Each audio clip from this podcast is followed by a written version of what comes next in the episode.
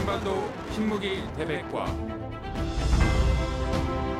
한반도의 군사대치 상황의 현주소를 정확히 파악하면서 평화로 가는 길을 모색해보려는 한반도 핵무기 대백과입니다.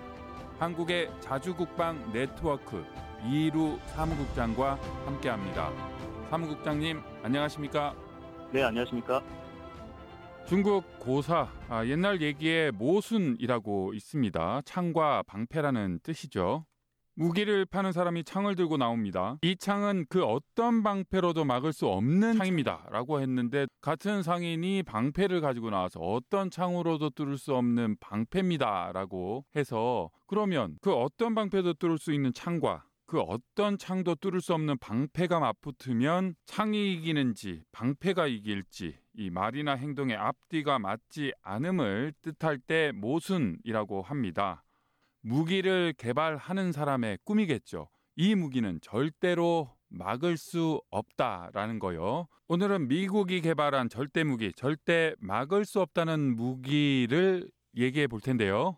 LRHW라는 무기를 사용하는 부대를 창설했고 또 장거리 전개 훈련을 실시했다고 발표했습니다. 이게 도대체 어떤 무기입니까?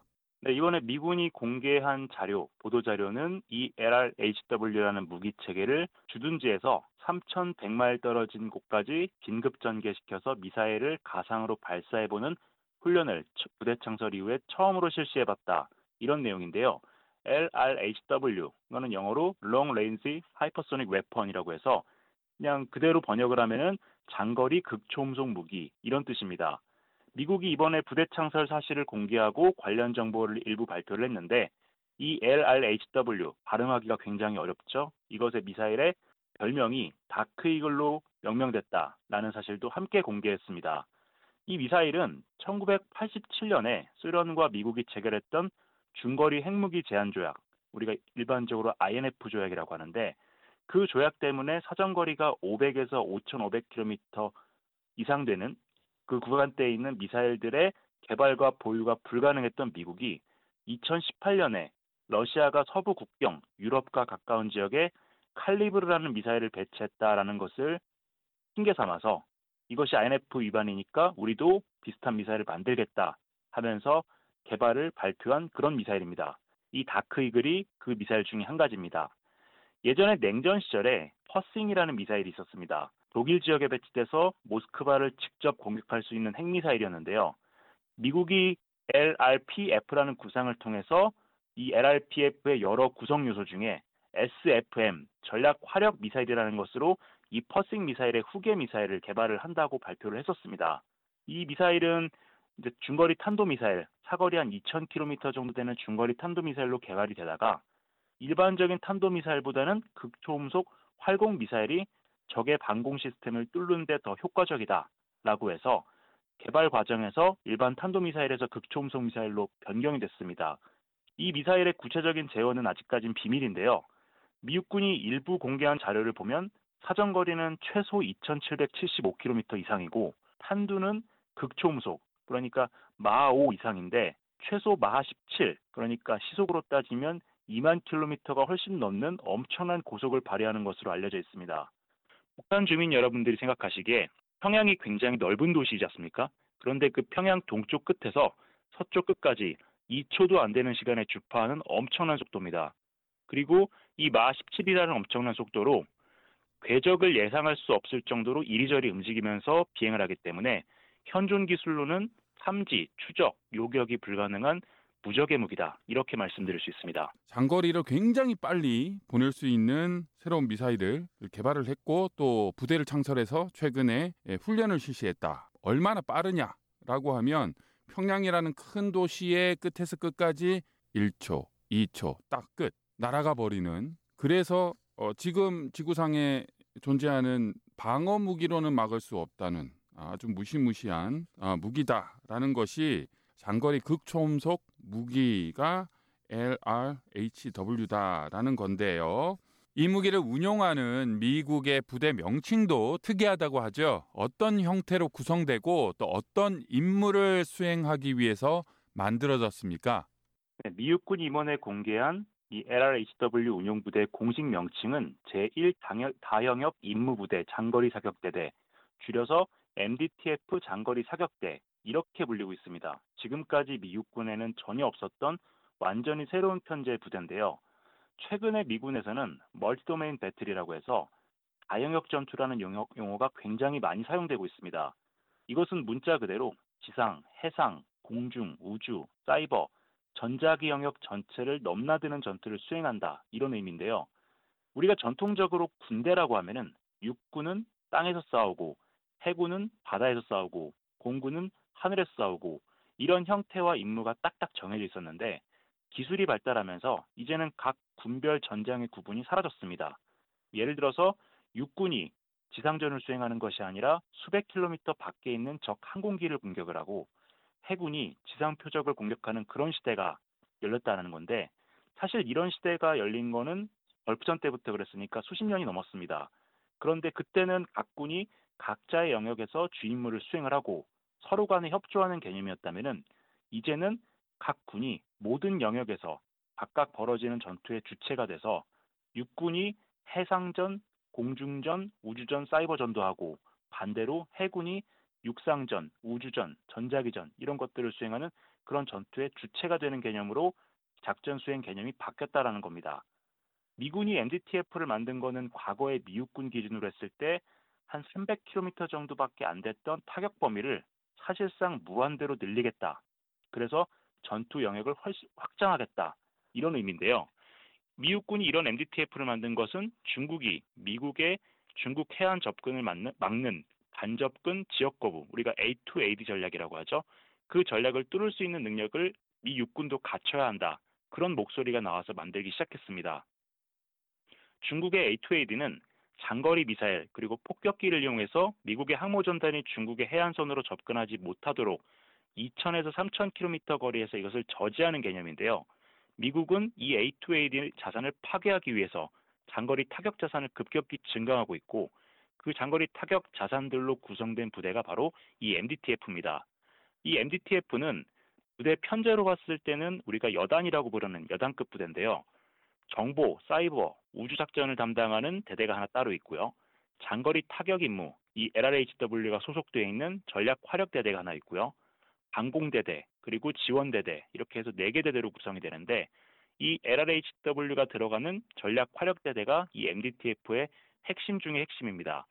이 MDTF는 전략화력대대를 하나를 두고 이 대대 아래 이번에 우크라이나 전쟁을 통해서 굉장히 유명해졌던 하이마스를 운영하는 하이마스 포대가 하나 있고요. 이번에 이제 저희가 소개하고 있는 LRHW를 운영하고 있는 LRHW 다크 이글 포대가 하나 있고요. 지상에서 발사하는 토마호크 미사일 그리고 SM6 미사일로 구성되어 있는 미드레인지 캐퍼빌리티라고 해서 중거리 전력이라고 해서 MRC 포대라는 부대가 있는데, 이렇게 3개 포대로 구성이 되어 있습니다. 미군은 이러한 MDTF를 여러 개 만들 겁니다. 그리고 인도태평양 지역에 최소 3개의 MDTF를 두는 것을 목표로 지금 부대 편성과 무기체계 획득을 하고 있는데요. 이번에 만들어진 그 LRHW 부대가 그것의 시작이다. 이렇게 말씀드릴 수 있습니다. 인도태평양 지역의 대표적인 대치 지역은 한반도가 있지 않습니까? 한국에도 이 MDTF 부대가 배치될 가능성이 있는지요? 네, 이 MDTF라는 조직 자체가 중국을 겨냥해서 만들어진 부대 편제고, 그 타격 대상도 중국의 군사 전력 그리고 전략적 표적을 대상으로 삼기 때문에 만약에 배치가 된다면은 중국을 가장 신속하게 타격할 수 있는 가장 가까운 지역에 배치될 겁니다. 그것은 당연히 한국이고요. 그런데 이 MDTF의 능력이 워낙 막강하기 때문에 중국은 이 MDTF가 동북아시아 지역에 배치되는 것을 결사반대하고 있습니다. 그래서 지금 현재까지 미 국방부나 국무부의 공식 입장은 MDTF가 아직 완편되지 않았기 때문에 지금 현재로서는 일본이 추진하고 있는 적기지 반격 능력, 일본이 이제 토마호크 미사일을 대량으로 구매해서 그 반격 능력을 갖추면 그것으로 충분하다. 그렇기 때문에 중거리 미사일을 한국이나 일본에 배치하지 않겠다라고 공식 입장을 밝히고 있는데요. 이 MDTF가 완편이 되면 그때는 입장이 어떻게 바뀔지 모릅니다. 그리고 또 한국과 일본의 MDTF를 배치하지 않으면은 이 자산들의 사거리가 기껏해야 2,000에서 3,000km밖에 되지 않기 때문에 이것을 괌이나 알래스카에 배치하면 주 타겟인 중국을 공격할 수 없습니다. 그렇기 때문에 유사시에 한국과 일본 지역에 이 MDTF가 배치될 것이라는 예측은 삼척 동자도 가능할 것이다. 이렇게 말씀을 드릴 수가 있고요. 실제로 그런 정황도 포착되고 있다고요? 2021년 9월 16일에 한국의 경기도 평택, 세계에서 가장 큰 해외 미군 기지라고 하는 캠프험프리스에서 미 육군 제2보병사단 포병대가 재가동 행사를 갖고 주한미군의 포병 지휘 체계가 이원화됐습니다. 원래 이 부대는 미국 본토 워싱턴주에 있는 조인트 베이스 루이스 맥조코드라고 하는 합동기지에 주둔하는 그런 부대였는데요. 갑자기 이 부대가 일주일 만에 한반도에 이사를 왔습니다. 이 부대는 기존의 주한미군 포병이 야전 전투사령부인 제8군 예하에 제210 야전 포병여단이라는 부대의 지휘를 받고 있었는데 2사단의 포병대가 새로 편성이 되면서 원래 2사단을 지원하고 있었던 210 야전 포병여단이 원래 임무인 제8군 예하 부대로 돌아가게 됐습니다. 자, 그렇다면 이 8군이 무엇을 수행하는 부대냐? 원래는 2사단 주한미군을 지원하는 단순한 행정부대였는데 오바마 행정부 시절이었던 2012년에 그 당시 존 맥큐라는 육군청장이 행정명령을 내립니다. 그래서 행정부대를 야전 전투사령부로 개편을 했고요. 그리고 야전 전투사령부의 상급 부대를 한미연합사령부가 아니라 미 태평양 육군사령부로 바꿨습니다.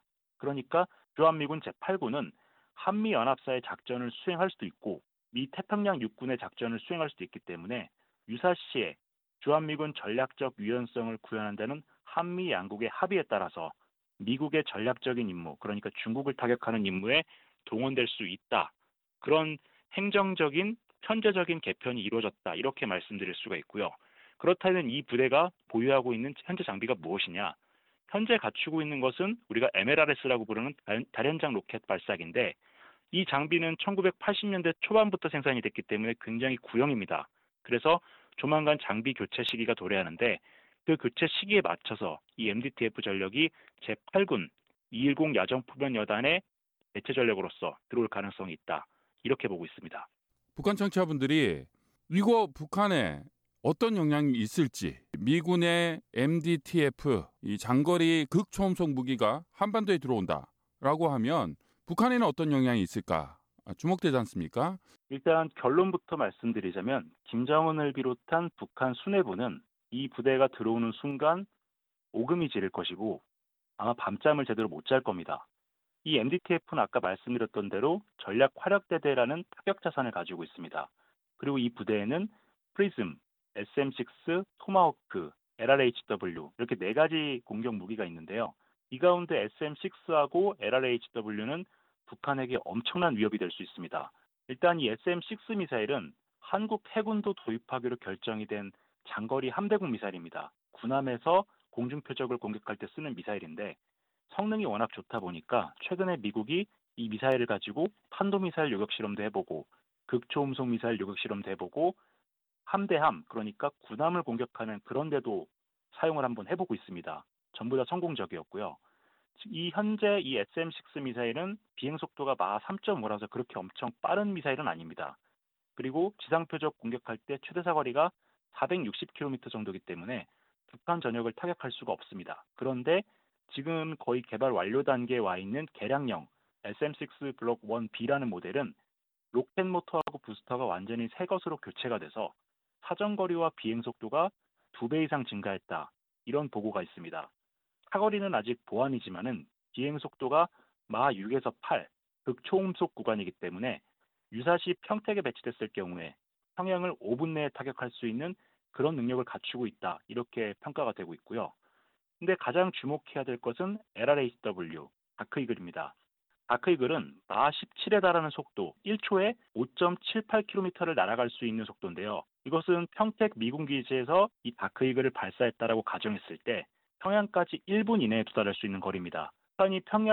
북한이 평택기지 상공에다가 정찰기를 띄워놓고 발사 여부를 실시간으로 감시해서 발사가 됐습니다. 라고 김정은에게 실시간으로 보고를 해도 보고를 받은 북한 지도부가 경보를 받고 대피할 수 있는 시간을 벌 수 없는 그런 속도라는 겁니다.